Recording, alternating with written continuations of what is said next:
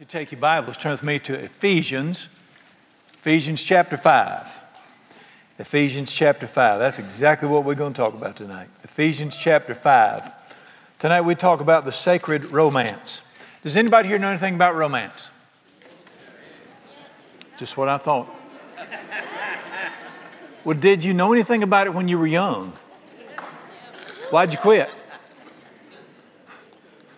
We're talking about romance tonight. Y'all ever heard of this thing like Jesus or like following Jesus or becoming a Christian or whatever you want to call it? Y'all ever heard of that? Yep. What's it supposed to be like? Is it like this duty where you don't want to do anything wrong so he won't be mad at you? Is that what it is? Is it like he's got all the stuff so you got to be nice so you can get it? It's a romance. It's a romance. The American church has lost the fact that this thing between me and Jesus is a romance. It was designed to be a romance, is all it was.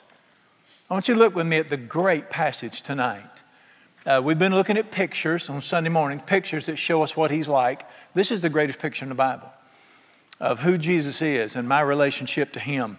Now, if some of you are familiar with this, you say, well, this is the marriage passage. No, it's not. Read one verse with me. Ephesians chapter 5, verse 32. Says this is a great mystery. Just stop right there. You ever seen that word in the New Testament, mystery? A number of times in the New Testament it says the mystery which has been hidden from the foundation before the world. Well, dear, what he's talking about in this passage is a great mystery. It's very mysterious. Mystery simply means hidden truth. It simply means hidden truth, and it's something you cannot discover by natural means. I don't care if you're brilliant. You can't find this but one way. The only way to find out what a mystery is in the Scriptures is he's got to show it to you. So he's fixing to show you a great mystery, and it is very mysterious, but it's very wonderful. And I want you to read this great mystery that he speaks of here, and this is about our relationship with the man Jesus. Let's look in verse 25. Husbands, love your wives. Oh, I'm sorry, let's go back to verse 32. Read the whole verse. This is a great mystery, but I'm speaking concerning Christ and the church. So what is this? He's going to explain to you how he sees you and him. Now, I don't know how you see you and him. You know, he might be like the man upstairs or the guy you don't want to make mad or the guy that's got to pay your bill. I don't know how you see him, but he's fixing to show you how he sees you and how he sees the relationship. Let's listen to it again. This is a great mystery, but I'm going to talk to you about Christ and the church. It's the relationship between Jesus and the church, and it's wonderful. Let's begin in verse 25 where he talks about it. Husbands, love your wives as Christ loved the church and gave himself for her. What you speaking of? He's talking about that he loves his bride. He loves the church, but how much does he love her? That man died naked on a cross for her. He didn't die on that cross because the Romans killed him. He planned his death. Why? Read the verse again. Love your wives as Christ loved the church and sacrificed himself for her. He laid down his life for you. He went through all, it was planned. He planned every aspect of it, and he wrote about it 1,200 years before it happened. You can go back and read in the Old Covenant where every detail of the cross was written 1,200 years before he ever came to earth. But he planned it. But why did he do it? Tell me why Jesus died on the cross. Love your wives like Christ loved the church and died for her, sacrificed for her. Well, no man can do this unless Jesus helps him. Let's go a little bit further about this great mystery. The verse 26 says that or so that. Now just pause right there. When you see the word that or so that, that tells you why he did it. Why did Jesus die for me on the cross? So I could get into heaven. Let's read it. That he might sanctify and cleanse her. How many of you use the word sanctify a lot in your daily talking? I don't know why they don't. Well, I use an older version of the Bible. The New King James need to be new again. Here's what the word sanctify, just put make beautiful. To sanctify something means to make it beautiful. So Jesus died for me so that he could make me beautiful and cleanse me with the washing of water by the word. Jesus has a goal. He wants to make me into something. He didn't want to make me religious. He didn't want to make me a servant. He wants to make me beautiful. But how does the Bible say right there he's going to do it? He's going to wash me or cleanse me with what? The word. But now listen to me. We're not talking about the Bible here. I know people that study the Bible, have degrees in the Bible, and they're just like the devil. So the Bible will not make you like Jesus. It's the living word that he speaks to you personally. It's got to be the Spirit of Jesus speaking through his word. And when he speaks through that word, something happens to me. This is a great mystery, how that he speaks to me. And he said, now husbands, love your wives like Christ loved the church and gave himself for her so that he could make her beautiful by talking to her, by speaking to her. Now, men, you need to learn. If you want your wife to glow in the dark, learn how to talk to her right. Amen. Jesus makes us beautiful by talking to us. And his words are powerful. And he said that he might make her beautiful by the washing of the water of the word, so that, again, he might present her to himself a glorious church. What's the end game of everything going on?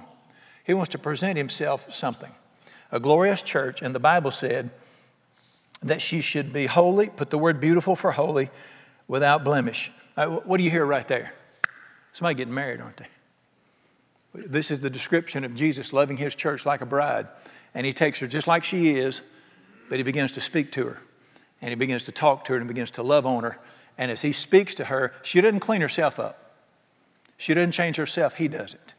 And he does it by speaking to her by his Spirit. And over time, and we've got people sitting in this room. I've known people that I listen to a little couple now. I want to use the De La Moras. Her name is Bridget De La Mora, might be wrong.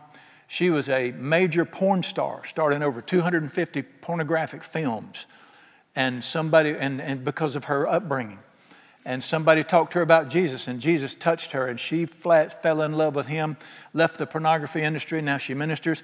If you were to look at her, you would say that girl's never done anything wrong in her life. She is that beautiful inside and out. You know how she got that way? How does a mega porn star who spent years in the porn industry, how does she look like a little child again? Innocent. How's that? That's Jesus. He spoke to her. He's going to do the same thing to you. Now see, American religion puts so much emphasis on you trying to behave. What does the Bible say? Jesus loves you. He gave his life for you so he could change you by talking to you and letting his word speak to your heart, which transforms us and changes us. All right, we're not done yet. Read this with me. Present us to himself, holy and beautiful. Verse 28. Husbands ought to love their own wives as their own bodies. He who loves his wife loves himself. There's one of the great secrets of human marriage. Men who don't love themselves can't love their wives. You can't love your wife till you experience the love of Jesus for you. And when you experience the love of Jesus for you and begin to love yourself the way he wants you to, it's so easy to love your wife. This is the root of human marriage. But now watch this. Watch this, verse 29. No one ever hated his own flesh, but nourishes and cherishes it, just as the Lord Jesus does the church, period. All right, nourish means to strengthen. What's the word cherish mean? I've had women say, numerous women have told me, I wish I had a man that would love me like you love your church. It's obvious you really love her. All right, what does the word cherish mean? To adore. What's the Bible say in that verse right there? What does Jesus think about you? No man ever hated his own flesh, but he nourishes and adores her as Jesus does the church. Can you see the romance in this? That man is slapped. He adores you. I said, Brother Prina, you just don't know me. No. This is a great mystery. You don't know him. Amen. It's not about you. Amen. It's about him. This is the mystery of how Jesus chooses the most unlikely bride and then begins to speak into her life and transform her. And if you're a boy, be her in this case. And just transform her into this beauty, and how he absolutely, stark raving, adores her. He said, Brother Brown, Christians are messed up. Look at the period at the end of that verse. I don't see anywhere it says he adores her I just see period. He adores you. You said that don't make sense. That's why it's a great mystery. That's why it's beyond human understanding. But this is the heart of Christ for his people. Anybody that follows him becomes his bride. He absolutely adores them. He's just crazy about them. Verse 30, we are members of his body, of his flesh, of his bones. You ever heard this? Verse 31, man shall leave his father and mother, be joined to his wife, two become flesh. Isn't that the marriage verse? No, read the next verse. I'm talking to you about Jesus and the church. Do you understand that physical marriage between a man and a woman, God created it. It is a picture, a revelation of the relationship between me and Jesus. Now, he's my shepherd. He's my vine. But what's the highest picture of me and Jesus? That man adores me. He loves me. Listen to me. This whole universe was created for one reason. So this man could find a wife for all of eternity. That's the only reason the universe exists. It's not about serving the Lord. I didn't marry my wife to wash my underwear. She left. That's religion. Saved to serve. You weren't saved to serve. I didn't marry her to work for me. I married her to have a friend, somebody I could adore and love. You said that's marriage. This is marriage. This is a great mystery, but I'm teaching you about Christ and the church.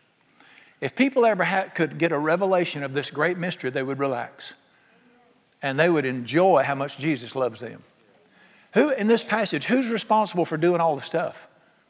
You got to straighten up. You got to try to do better. I don't see that anywhere. You know what I see in here? I see the only thing I have to do is listen to him and let him talk to me. There's power in Jesus' voice. And when Jesus speaks, something happens to me. Something happens on the inside. We're going somewhere.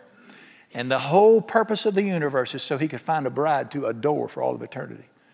And this is not just the revelation. This is the great revelation of the Bible. It's the great revelation of the heart of Christ. And it's the great mystery concerning Christ and the church. Listen to me. This whole thing about Jesus being a Christian, it's a romance. It is the sacred romance. And then everything flows out of that romance. Are you with me? I don't want you to, you say, well, I don't, how do you see this thing? So, I want to serve the Lord and do what I'm supposed to. You talk about your wife that way? Well, I'm going to be good to her. I have to. Some marriage you got there, Doc. Religion is a duty. Romance is a joy. And the American church has reduced this sacred romance to a duty to be performed. How much do I have to read my Bible? That's like asking me how much do I have to kiss my wife. Romantic people don't worry about how much they get. They get to kiss. They don't have to kiss. Can I get a witness out there? The teenagers are not here tonight. We're going to talk freely. All right. That's why the Bible says in Romans 12:2, be renewed in the spirit of your mind. Be renewed in the way you think so you can experience God's best. We've got to change the way we think about things. We've got to line our thinking up with this book instead of the junk we've been taught sometimes. All righty. How many of you have ever heard of like romance that was red hot at one time and then it like cooled down or died? Hallmark movies, are you with me? Anybody remember the Righteous Brothers? I'm old enough to remember the Righteous Brothers. All right, there's your old people there. I love the Righteous. I feel so sorry for this young generation. Their music is crap. You got to go back to the 60s and 70s to find decent music. Can I get a witness? All right. My gosh. They had a song one time called You Never Close Your Eyes Anymore When I Kiss Your Lips. And there's no tenderness. Remember that? You're trying hard not to show it. You've lost that love and fear. It's a song about this couple that was so crazy about each other and then it just died. All right, what happens when a couple fall in love with each other? Crazy about each other. Just romantic love, slobber love. You know what I'm slobber love. And so they get married because they're in love. And then all of a sudden something happens and that love, it just sort of begins to diminish. What was a joy becomes a duty then. And what was once a powerful, sweet marriage becomes a small business. And we share a mortgage, we run a house. Did you get the kids? Did you get the laundry? You change oil in my car? You need inspected. How sad when this passionate romance becomes just a small business or a duty. It was never supposed to be that way. And that's exactly what happens. And then when it becomes a duty, after a while it becomes a bondage. I'm talking to this guy one time. We just chit-chat. And he found out I was a preacher. And I asked him, I said, you know, you so-and-so. I said, you happily married? He said, I'm happy. And I'm married. He said, but they don't have nothing to do with each other. How many people do you think got married like that? Not one. Nobody gets married because they have to. Well, in India they do. Those people get married because they're crazy about each other. How do we go from that? Can't stop thinking about you, laying awake at night and think about how do we go from that? Now, this is not hitting each other, but just cool off. How does that happen? All right, I want you to see something here. Why don't you turn to Revelation? By the way, let me say it again. Jesus adores you. He absolutely cherishes you. Yes, he does. None of us have measured the depth of... You see, we talk about the love of God. I didn't talk to my wife like that. I love you, woman. Well, you don't, that's like, I don't know, that's like military love. I don't know what kind of love it is. Romantic love don't talk like that. I write songs for my wife. I used to write poetry, but I get tired of her laughing. I adore that woman. I talk to her different. I tell her, I love you. There's affection in my voice when I talk to her. There is affection in the heart of Jesus for you. Now, here's my question. Does it matter to him whether I give it back to him or not? I want you to look at something unusual. Turn with me to Revelation chapter 2. Revelation chapter 2. In Revelation chapter 2, now remember this book is called the Revelation of Jesus Christ. It's where we see what Jesus is like. It's where Jesus is revealed. I just go into churches, I don't know this God they have. I'm not being unkind. I just don't know this God they have. He's mad. He's distant. He's cold. That don't sound like a passionate romantic lover to me. The book of Revelation is where Jesus reveals himself to us. And right here in Revelation, chapter 1, he reveals himself. Chapter 2, he begins to talk to his bride, talk to his church. I used to do a lot of marriage counseling before my church got to a certain size. How many times have I sat in a room with two couples that have been married for several years, something went wrong, and I'll just say, well, what's the problem? And the girl brokenhearted with tears will say, he don't love me anymore. And something just died in that marriage. It's not, he says, I'm faithful to a preacher. I pay the bills. She didn't get married for you to pay the bills. She didn't get married for you to lay around on the couch and be there. She got married to have somebody adore her. Y'all didn't know this? You read a book or something. Watch a movie. All right, look at what he's saying to the church. Revelation 2:2, he's speaking to the church, to the angel of the church. Revelation 2:2. Watch what he says. I know your works, your labor, your patience, and that means endurance.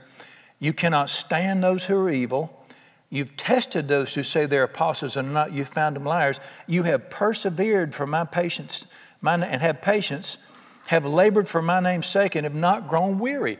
Listen to me. What'd you hear right there? You are serving me. You're enduring. These people were suffering. You're going through the suffering. You're doing more than you've ever done. How many of you think Jesus ought to be happy with people doing that? Watch what he says next. Nevertheless, verse 4, I have this against you. You have left your what? They still loved him. What did he say? He's not angry here. You don't talk angry like this. What's he saying? Yes, you're still going to church. Yes, you're obeying the rules. You don't tolerate sin, but you don't love me like you used to.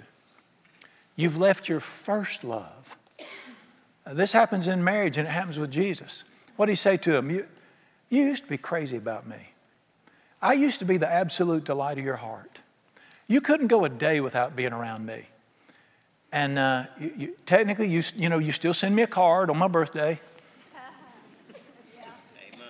You still tithe, you still go to church, but you're not crazy about me anymore. Listen, let me ask you a question. Why would he care? I mean, as long as I'm going to church and not cussing, shouldn't he be happy? Why would this woman who's so upset in my office care whether he loves her like he used to or not? He's paying the bills. She's got a beautiful home. She gets a new Cadillac every 2 years. Why should she care whether he loves her or not? Talk to me. You know what it is? When you love somebody like this, you want him to love you back like this. Why would Jesus care whether I was crazy about him or not? What's the answer? He's crazy about me. You know, if he's just this cold deity that, did you cuss? Cuss today? Paying your tithe? All right, go to church. Check, check, check. All right, go on. Next. Where'd we get that junk from? There can't be but one reason he wants me to be crazy about him. What is it? He's crazy about me. Love wants to be reciprocal. He wants to love me like that. And he said, you don't. Now, listen, they still love Jesus. They didn't love him like they used to. And what happened here? The romance became a duty. Christianity became a business instead of a passionate love affair with the most wonderful man in all the world. Christianity became service. I got to witness. I got to teach. I got to stay in the nursery. Instead of a crazy love affair with the most wonderful man. You hear the heart of Jesus? This is the revelation of Jesus Christ. He didn't create you so you could work for him. He didn't create you so you could sit and listen to preachers fuss at you. He created you so he could have somebody to love passionately. And you love him back passionately. That's the only reason this universe exists. The man is looking for a bride for all of eternity. That's the only reason the universe exists.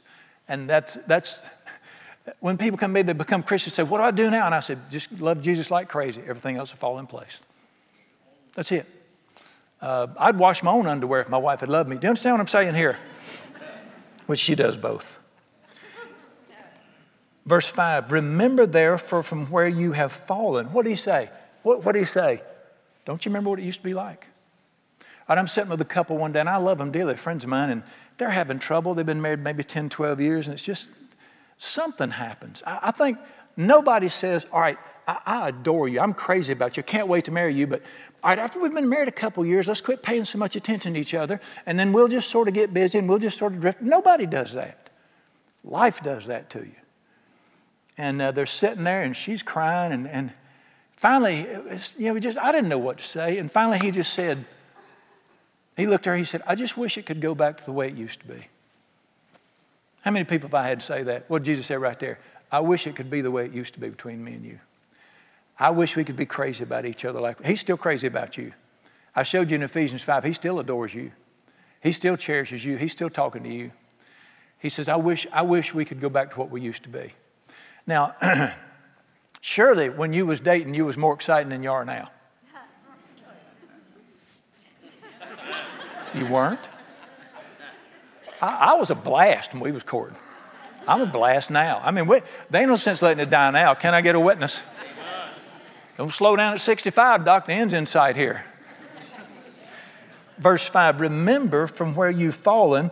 Listen, memory is one of the greatest things God ever gave us. Now, Satan uses memory to beat you up, but what did he say? Think back to what it used to be like. How many people have had to tell me, I remember what it was like? Talking about their marriage. But then we need to remember what it used to be like with Jesus in the early years. He says, remember from where, or watch what he said, remember from where you've fallen, repent, do the first works. Let's start over again.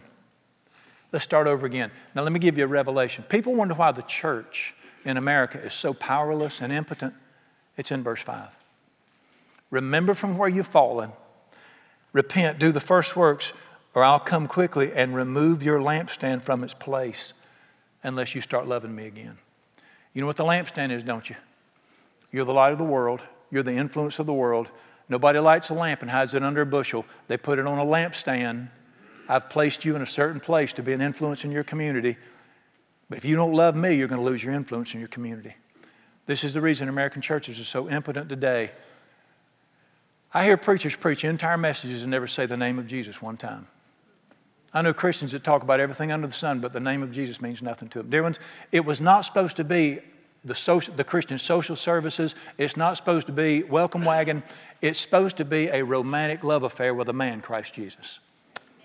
It's all about Jesus. We sing a song here called Jesus Be the Center of It All.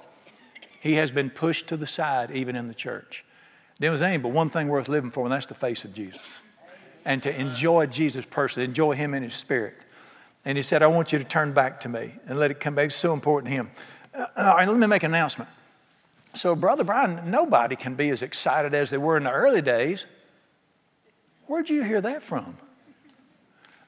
You say, you talking about my marriage or me and Jesus? Both. Why are you start out, baby, I love you. Baby, I adore you.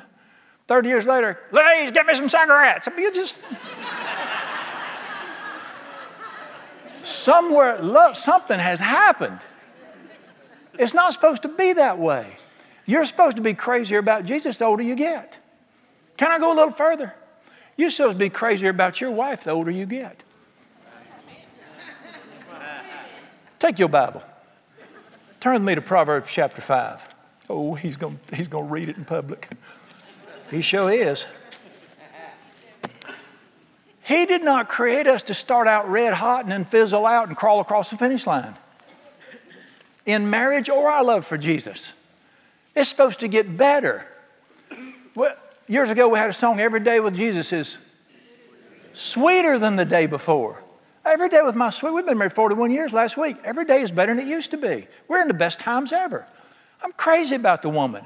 I'm married to the best looking 60-some-year-old on the planet. All right.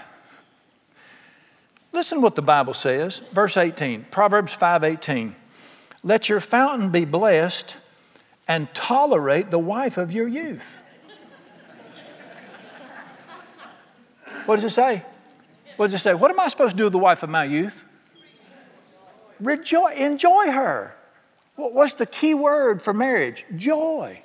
Why'd you get married if you wasn't going to enjoy it? I swear I wondered. No, listen.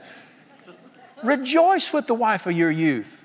Make it wonderful. Joy the wife of your youth as a loving dear, as a hateful old battle axe and a crabby old couch potato. No, as a loving deer and a graceful doe. Listen to what God is saying about marriage. Let her breasts satisfy you at all times. Can I get an amen on them breasts? Talk to me. Goodness. I didn't write it. That's what the Hebrew word all means. And here's what I want you to see. Watch these words. Always, always, 25, 40, 65, always be intoxicated with her love. I've been around a lot of couples. I ain't met many men that was drunk on their wives' love. This is his plan for you. You're not supposed to be a dud. You're not supposed to, baby. All right, I've married 360-some couples in my life. They're standing there at the altar. I always, about 15 minutes before the wedding, I go back to the bride room, check on the bride, tell her, last chance. And I tell her, you excited? And she's just slobbering. I mean, she's just so excited. What's her wedding day? I know it. I'm there. Then I go back in the back room. Me and Bubba, we got to walk out together. So we went to see him. I said, you all right? Fine. And I just tell him, I'm going to make you cry while you're up there. You watch. All right, so here comes the bride. They get down there, and they're sitting there. But they're looking at each other. They are so lost in love. It's just... And, of course, he recites his vows. They could be written on the back of a postage stamp. She pulls out 4 legal pages, and she's going... They are so in love. That's the way it's supposed to be. It's not supposed to die. It's supposed to get better. He's intoxicated with her love. He said, son, like, love the wife, joy the wife of your youth. Be intoxicated with her like a loving deer with a graceful doe. This is... Where'd we get this dull God like, fine, kiss her and get it over with? Who created romantic love? All right, I'm fixing to go big here. You ever heard of a book called The Song of Solomon? It'll make you sing. The Song of Solomon is one of the greatest romantic novels ever written. Matter of fact, a lot of people won't read it because they think it's X-rated. Strong R.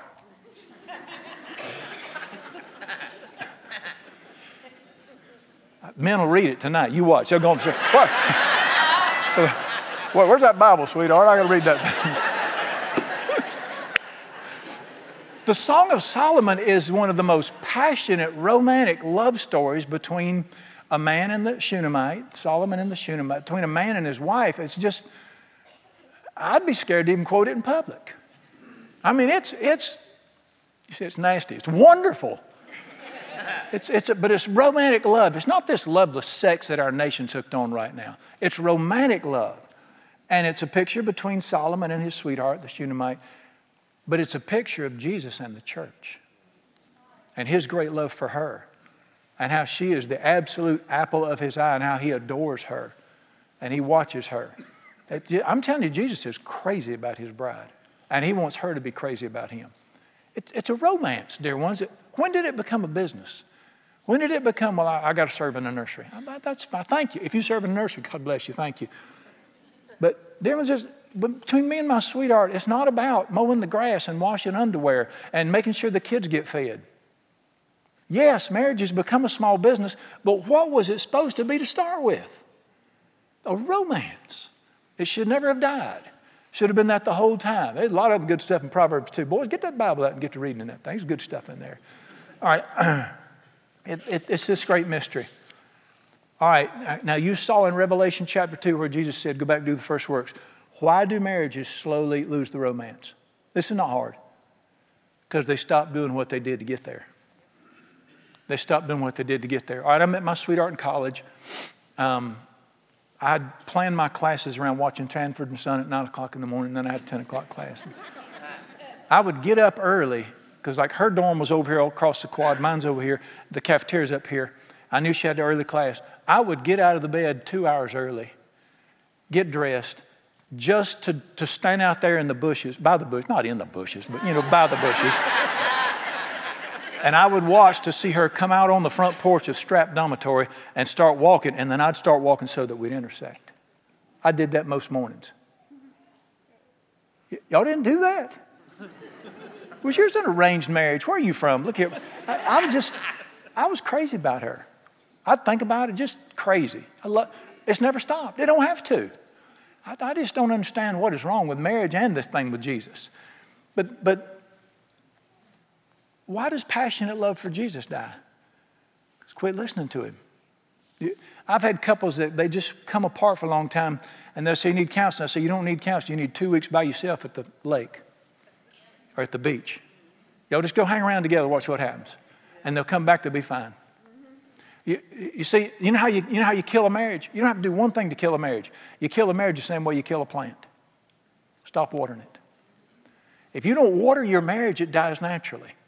If you don't write songs to her, it dies naturally. Wow. And you can steal somebody else's melody. It don't have to be all original. If you don't work and water your marriage, it dies. If you don't water your relationship with Jesus for how long, you just go to church. And we lose the romantic love that we had for Jesus.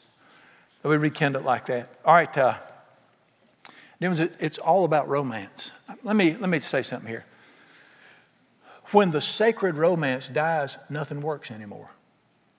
You know, I don't care if you're I don't care in a marriage if you're rich, the money's there, you got great jobs, you got great kids, you polish the kids. I don't care if you got a beautiful home, I don't care if everybody's impressed with you. When the romance dies, nothing works in that home. Then when in the church, when our deep, passionate love for Jesus dwindles, nothing works anymore. I want to show you another picture. Turn with me to Romans chapter 7. This great picture. People ask me all the time, what can I do to get more people in my church? I have a tendency towards smart aleckness sometimes.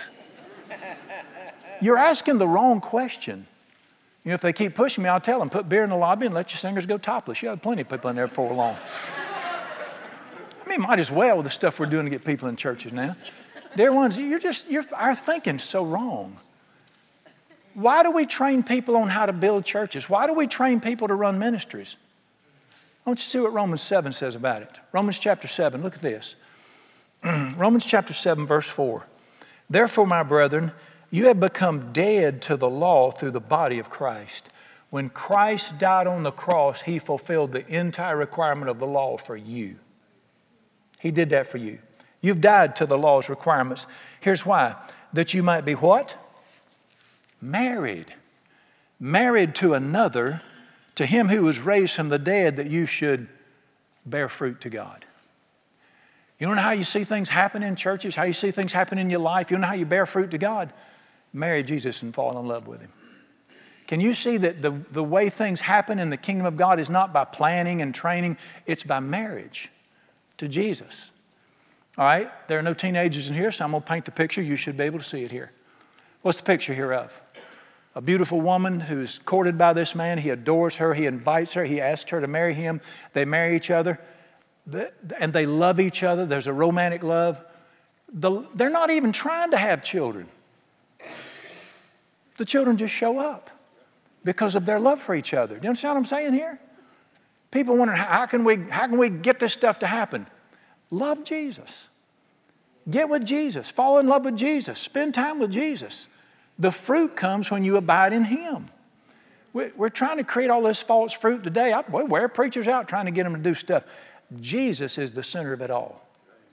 I want you to listen to what he said in John 15. He said, I'm the vine, you're the branch. Abide in me, you'll bear much fruit. If you don't abide in me, you'll wither. If you don't work on your marriage, it'll wither. If you don't work on your relationship with Jesus, and I don't mean read X number of verses a day. It's like I asked my wife, how many times you must say, I love you today? You know what she'll tell me? None, sucker. I don't need that stuff. It's of the heart. It's of the heart. What? You shall love the Lord your God with all your what? Heart. The man don't need your money. He don't need your time. He wants your heart. I don't care if my wife doesn't bring a dime into marriage. I'm the one that didn't bring a dime into it. I don't care if she washes my underwear or not. I don't care if she cooks or not. We'll eat sandwiches. I want her to love me with her heart. Everything else falls in place. If you quit loving somebody from the heart, everything dies. Then it always goes back to the heart with him. It's always a heart issue to love Jesus passionately with the heart. But listen, romance alive, when you just flat, you're with Jesus and you're connected with Jesus, everything works. Our goal is not fruit. Look, can I paint a crazy picture out of Romans 7:4? Here's a woman, she wants children more than anything in the world. So she grunts. And she grunts real hard. And she dreams of them. And she tries real hard. You ain't having no babies till you get you a man. Am I over your biological head here? You ain't having no babies. The way you have babies is get you a man. He said, well, what are you talking about? This is a great mystery, but I'm speaking to you about Christ and the church. The way great things happen in your life is to touch Jesus. Walk with him. Talk with him daily. Draw close to the man. Let him draw close to you. He's chasing you. Did you guys chase your wives or what happened? Right. I was in Florida for an internship, summer 77, fall of 77, came back to school. I've been dating this girl and it didn't work out for both of us. So I come back summer 77 and been at college a day or two and had a transfer student. My wife went to UNCG and couldn't find a husband there, so she transferred to the college I was at. And the fall of 77, September, I saw her. I fell slap in love with her the first day I told you that. All right, that's September. I asked her to go out with me. She said, I'm not sure. I asked her, I said, are you dating somebody? And she said, I don't know. Why? How many of you knew when you were dating somebody? You either are or you ain't. And she put me off September, October, November. I kept hanging around. I showed up at her house at Christmas time. I mean, we were friends, but she wouldn't go out. I just showed up at her house. I was hunting up in Halifax County. Had to go back to Charlotte. I found out where she lived, just showed up at her house. Her boyfriend was there. They'd gone over to Southern High School to see that bells and the Christmas program. And she said, well, I said, I'll be here when you get back. Her mother invited me for dinner. We had a grand time. That boy didn't seem right. We had a wonderful time. January, February, I kept asking. March, I kept pursuing. I'm thinking, golly. Finally, April. You know, you got to change. If it ain't working, boys, change. Finally, I said, okay, we can't go. I said, look, I'm singing in Charlotte for a wedding. I got nobody to go with me. Would you just go with me to the wedding? She said, all right. That's a half a date. John, I chased that woman for months. You know why? I adored her. And she finally just said, I guess I got to marry the sucker to get him to leave me alone. I don't know what I'll do here. We love each other dearly. But I'm going to tell you, we worked at it. It's not a business. It's a love affair. I treat Jesus the same way. I get up first thing every morning and say, where are you? I don't do my quiet time faithfully. No more than I kiss my wife faithfully. I chase Jesus. I get up first thing every morning looking for him. And guess what? If you look for him, guess what happens? You will find me. When you look for me, what? With your heart. I want to know Jesus more than I want anything. I want to hear that man's voice. I want to see his face. When they sing that song, like, even so come, Lord Jesus, I'm sitting over there thinking, now. You say, oh, Brother Brian, I don't want it to end now. Something is terribly wrong if you don't want Jesus to come back right now. Amen. This is not a forced marriage. I promise you, we love Jesus. Right, I married this guy years ago. He used to be with Wailing Jennings Band. I'm going to marry him. And I was a little nervous about this thing. I stick my nose in people's business. This is what preachers do. And we're in the room. It's 20 minutes. We've got to go out. And I said, are you excited? He said, I guess so.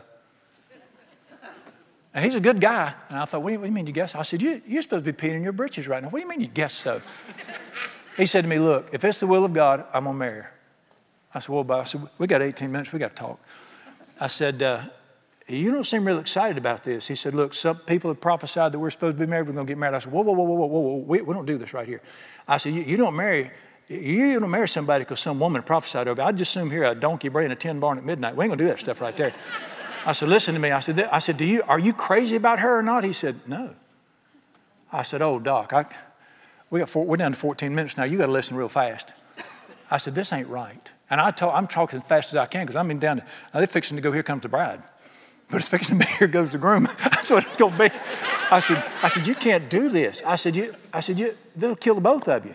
I said, the prophecy was wrong. You don't listen to some woman to prophesy. You listen to God talk to your heart. I said, are you crazy about her? He said, no, not really. I said, she's a nice girl. I said, oh, there's a million nice girls out there. That ain't the issue, Doc. I said, run. Get out of here. I said, I'll straighten everything out. You just get off the property. He said, I can't do that. I said, oh, yes, you can. I said, I guarantee if you go through this 5 years from now, you're going to wish you'd listen to me. Amen. Amen. He said, no, I'm going to go through with it. I said, this is your last warning. I said, I'm not going to charge you for this one, and I ain't responsible for what happens. We went down there. I married him. I mean, I was eating. I just thought the whole time, he looks like he's standing on the trap door of the gallows. And he was. Then was you know what that is? There's no love in that. That's not romantic love. They shouldn't have gotten married, and they did not make it. It's tough enough if you're crazy about somebody. Can I get a witness? Amen. Finally got an amen out of y'all. Well, that Song of Solomon, you're just happy about that. Then when you marry somebody because you're crazy about them. I hope this don't get me thrown out of the theological club. Don't follow Jesus because you don't want to go to hell. Follow Jesus because you're crazy about him. We don't love him because we're scared of hell. Show me that in the Bible. Let me quote to you. We love him because he first loved us. I worship that man because he's crazy about me. And that right there, what I just said, everything flows out of that. Everything flows out of that. I told him one time, I said, I'm not having much fun preaching these days. He said, remember. I said, here it comes. And he quoted to me, just impressed on my heart, John 21:16. Do you love me? Tend my sheep. And listen to what he said. I didn't ask you if you liked tending sheep. I asked you if you liked me. I said, full time. The difference, we got to get back to the simplicity of just loving Jesus. Everything flows out of loving Jesus. Everything flows out of the desire to hear him. All right, I've had several of my couples in the church here. I got one right now, one of my young ladies. Her husband left a few weeks ago. He'll be gone for 6 months. He's deployed. They're married. Amen. They're committed to each other. They got the piece of paper to prove it. They got the wedding bands. But that ain't enough. You tell me what's on his mind all the time. When can I get back to her? What's on her mind all the time? When can we be together? Because marriage is not about a piece of paper. It's not about rings. It's not about sharing a mortgage. It's about, I want to be where you are. Marriage is about two people want to enjoy each other. I tell my sweetheart, just sit beside me and lean on me. Just lean on me. I'll be happy. You get this age, just about all you can do is lean on each other. Lean on me. Come here, baby. I am just picking about that. I said, come here, step aside. I don't care what we do as long as we're together. You know, I just want to be where Jesus is. I want to hear his voice. It's a love affair, dear ones. It was only supposed to have been a love affair. It's all it should have ever been. It was just a love affair. And Romans chapter 7:4 tells me the fruit is a byproduct. The fruit is a byproduct. Now, we had 3 children. We wasn't trying. We was loving. You don't know what to say about that, do you? Children show up if you love each other. Amen. I'm surprised we ain't got 30. I don't know what the deal was. I'm telling you, I love it. It's all about the romantic love. Let me tell you what somebody did. We got time. Real quick, let me show you one more. Turn me to Philippians 3. If I say it, you'll get mad, so I'll read it from the Bible. I've never understood why. I'm not a religious person. I never was into religion. I just met Jesus, and he's wonderful. And all I want to do is follow Jesus. That's all I care about. I couldn't care less about religious programs or stuff, or they bore me. Jesus is the most wonderful thing in all the world. He is the joy of my life. Hearing his voice is what I live for. I've never understood this religious stuff. And there was a man once, and he was very religious. You won't get any more religious than this man was. I want you to listen to what he said. Then I found out what Jesus was like. And he said, I threw my religion in the garbage so I could enjoy Jesus. Tell me who that man was. He wrote most of the New Testament. Philippians chapter 3, put in verse 5. He's talking about his religion. Circumcised the eighth day of the stock of Israel, the tribe of Benjamin, a Hebrew of the Hebrews, concerning the law of Pharisee, concerning zeal, persecuting the church, concerning righteousness, which is in the law, blameless. What did he just say? I was born a Baptist. I was born a Southern Baptist. I'm the conservative side of the Southern Baptist, and I've never broken one of the commandments. And I'm more zealous than anybody else in my church. Watch what he says. Verse 7, but what things were gained to me, important to me, I have counted loss for Christ. I count all things lost for the excellence of the knowledge of Christ. I've suffered the loss of all things and count them as what? Is rubbish garbage? Sure is. He said, what I used to live for is garbage to me now. He said, my religion means nothing to me now. Verse 9, to be found in him. Verse 10, that I might know him personally and the power of his resurrection, conformed to his death. He said, the only thing I want to do now is know Jesus. He said, I used to be the most religious man in my church. I've thrown all that in the garbage. I just want to know Jesus now. All I want to do is know this man. There's nothing wrong with religion. I know I hack it all the time, but it is the rice cake of the soul. It's a cheap substitute. You may tell the difference between knowing Jesus and being religious? I'm going to tell you anyway. All right. Riding down the road one day, I think I've told this, but I'm 65 now. I'm riding down the road one day, and a dump truck, I'm the slowest person on the highway. Don't give me the finger when you go around me. And I'm the last person left that drives the speed limit, actually under it. Dump truck goes around me, and I look at him, there's a girl sitting in a dump truck on the passenger side. Well, that's unusual. I looked up, and it wasn't a girl. It was a mannequin. Y'all remember this. And she got her arm propped in the window like this. She had on a red blouse, brown hair. She had on sunglasses, had the seatbelt across her like this, and she's riding like this. She's a good-looking mannequin, too. And she's sitting like this, and I'm thinking, why has he got that mannequin sitting in that dump truck? And I'm just looking up there, wondering. He saw me. He was older than I was. And he saw me. He left. He went. And then he went on around me, and I thought. So I'm thinking about this. To show you how messed up I am. I'm thinking, there'd be some advantages.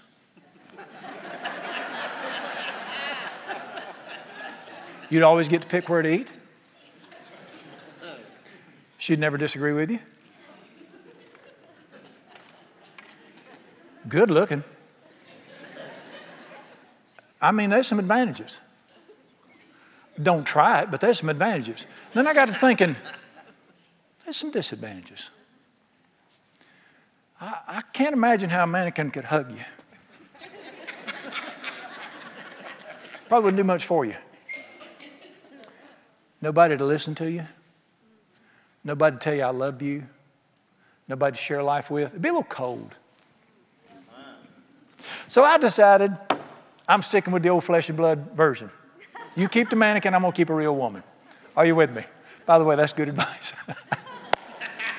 With my hand in the air, the sweet Lord Jesus began to speak to me. He said, that's American religion right there. He said, it looks good. It makes you look good. There's no life to it. There's nothing for your heart. Nobody to speak to you. Mannequins are good looking, but they don't get you excited about anything. He said, you don't need to impress people with your religion. You need to know me personally. Amen. Listen, Jesus is alive. Yes. He's well. He's wonderful. You were created to know that man. Yes.